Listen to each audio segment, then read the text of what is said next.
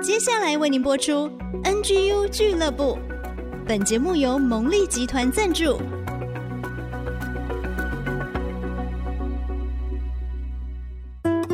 追出职场的坚持，追出家庭的温暖，追剧追出你的竞争力，加添你的软实力。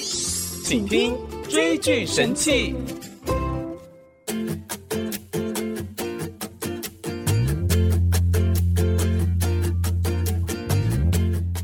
大家再次回到 IC 之音 FM 九七点五竹科广播 NGU 俱乐部，我是主持人美香。现在进行的是追剧神器，为大家邀请到是我们节目的发起人，也是新竹基督教联合关怀协会的执行长林月月小月姐姐。大家好，让我们一起来追剧，追出职场竞争力，找到家庭幸福力。是小月姐姐，今天我们要来追什么剧呢？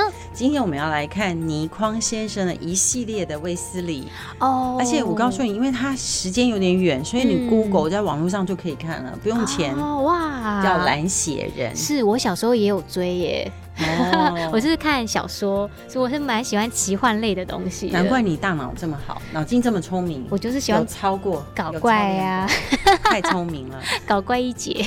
倪匡被誉为现代华人四大奇人之一，嗯、而且它的产量之多，是范围之广，从各个角度来追寻。嗯、那为什么我觉得当倪匡先生去世的时候，我们来做一集对他致敬的，是特别来选卫斯理呢？嗯、因为卫斯理这个系列是从职场到。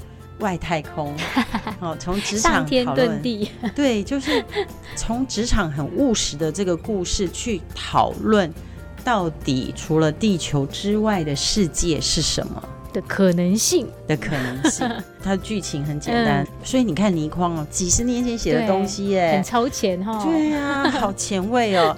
他讲到美国旧金山啊，有联合国外星生物分析局，嗯、简称星分局，他都替人家创好了，这是现在最流行的哎，像那个老高跟小莫都在讲这个哎，对，然后他就说他有一个研究员就叫卫斯理啊，然后就去古董店，因为他们找到一个蓝色的手鼓，嗯。嗯嗯，我觉得人真的要想象力，对，真的看这出剧哈，爸爸妈妈可以带孩子想办法去找，就网络真的找得到啦，嗯嗯、现在都免费，而且是刘德华跟关之琳一起演的，他们是男女。俊男美女，对，俊男美女哎，然后他们两个相爱的这个过程，然后关之琳是外星人。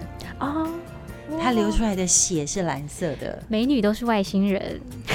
那么哦，原来你是外星人，你有 get 到了，你有 get 到，我今天我终于明白了，对不起，晚了一秒，晚了一秒，终于明白。是我看这出剧的时候，突然明白，因为我先生是香港人嘛，就跟倪匡都是在同故乡，同故乡。对，前一阵子啊，我先生的学校。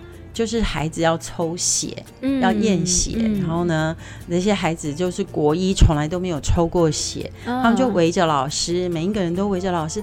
老师，明天我们要抽血，怎么办？我们要带什么？会怎么样？会痛吗？会怎样吗？然后他们一辈子第一次抽血，他们就问老师一个问题：说，老师，那抽出来血是什么颜色的？真的假的？真的，我不骗你。然后我先生非常的严肃的，不是一点不震撼，他非常严肃，不苟言笑。就跟他们说，抽出来的血当然是蓝色的啊！师长真的很坏。你明天要好好的吃饭哦。那你就会看到你的血液蓝色，好好吃就是漂亮的蓝喽，不好好吃饭就是难看的蓝色哦。那我们明天等着看大家蓝色的血哦。然后那个小朋友很纯真，就跑出去跟所有人说：“老师说血是蓝色的，原来血是蓝色的。”然后当时我先生回来之后跟我讲这个过程，我就说。你怎么这么坏？干嘛骗小孩？你为什么做这件事？然后我先生就问我说：“这就是教育。他们明天发现血液的颜色的时候，他们就知道他们要很认真、很科学去找答案，不是人云亦云，也不是老师说的答案就是答案。他说教他们学习找真实答案。”比他给他们答案更重要。师长好用心啊！我就说，我就说我这一辈子就是这样被他骗的。他其实常常都给我假答案，然后我都以为是真答案，因为他的表情就是很真诚，真而且我们两个每一次出去。跟人家讲事情的时候，人家都以为我在开玩笑，以为他是最老实的人。殊不知，今天我在网络全然把他的真相就公开了。师长才是闹的那个。对，因为他也没料到小孩问他，对，抽出来写什么颜色。我说你那一秒怎么想的？就说没有啊，我只是觉得就是要教育，我随时都想到要教育他们呢。等到我看《蓝血人》这部电影，嗯、我就明白了，这位弟兄其实就是看了卫斯理，他的协议里面根本就是卫斯理这个 这个协议。哦，我终于明白了。还是你下次说说看他，说不定他是蓝的。哦、对哈、哦，其实不是啦，他血是红的，我看过，但是可能他骨头是蓝的。哦他才是跟关之琳同故乡的，那骨头是蓝的。好啦，那就是这个过程呢，那当然就是很多的大战啊，很多人都要抢那个骨头啦。嗯、电影里面就有很多悬疑的剧情啊，嗯、然后还有要怎么样隐藏关之琳真实的身份。对啊，怎么隐藏你跟我老公真实的身份？我现在突然明白为什么我老公那么帅了哈。啊为什么他还是跟职场有关？是因为我在看这出戏的时候，我想到的是看不见更关键。嗯，这个原则、嗯、是常常我们在职场都以为我们看见的东西就眼见为凭嘛。对，比如说老板跟你说。很便宜，很便宜，才十万块。嗯，可是你有没有看到老板做事情的原则，或者说老板其他的从看不见的地方，你怎么观察这个人做事是不是实在？嗯、那十万块是不是真的值得？嗯哼，嗯哼，那等于你有一个看不见更关键的能力，你把很多的原则理出来。嗯。嗯孔毅老师最近出第四本书，哇，就叫做《看不见的更关键》。是，他就说他在职场四十几年，纵横四十几年，嗯，他发现会升职的人都是懂得看到看不见的人，嗯，那不会升职的人都是看表象，看表象。哎，我今天赚一千块比较重要，嗯，可是看不见的是我以后有一百万更重要，哎，我怎么样具有拿到一百万的能力更重要，对。这就是看不见的，嗯嗯、哦。那怎么培养能力？老师在书中举了一个例，当时呢，以色列人进迦南美地的时候，嗯、不是十二个探子吗？对，十个人都看看得见的，对，看他们是巨人族，巨人族。嗯、然后呢，我们是蚱蜢，对。可是有两个人看见的是信心，嗯，哦，我们怎么用智慧？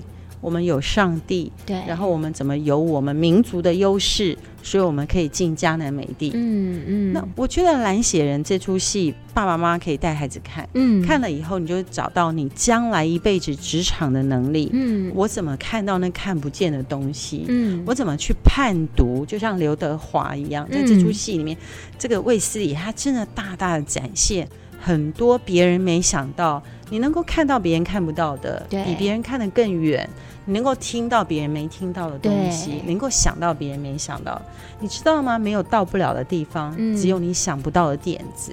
嗯、所以看不见的更关键，就是蓝血人卫斯理倪匡先生留给我们的一个好礼物。嗯、而倪匡先生非常追求灵命的追求，所以他的卫斯理啊，还有电梯系列，嗯，哦，都是在告诉别人说，你要追求灵性。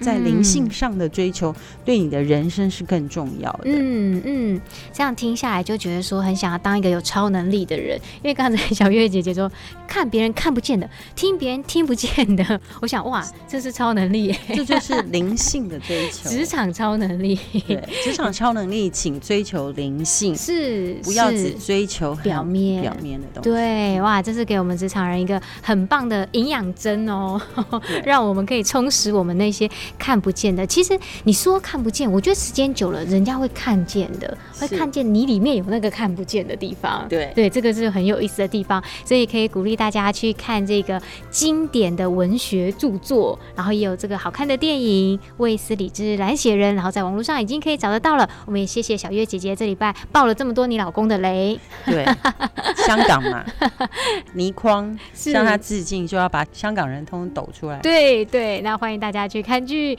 然后也可以跟我们分享你的看剧心得。我们有时候呢也会准备好礼要送给大家哦。那我们在 Google、Apple Pocket 上面都可以订阅我们的追剧神器。我们就下个礼拜空中再见喽，拜拜。拜拜。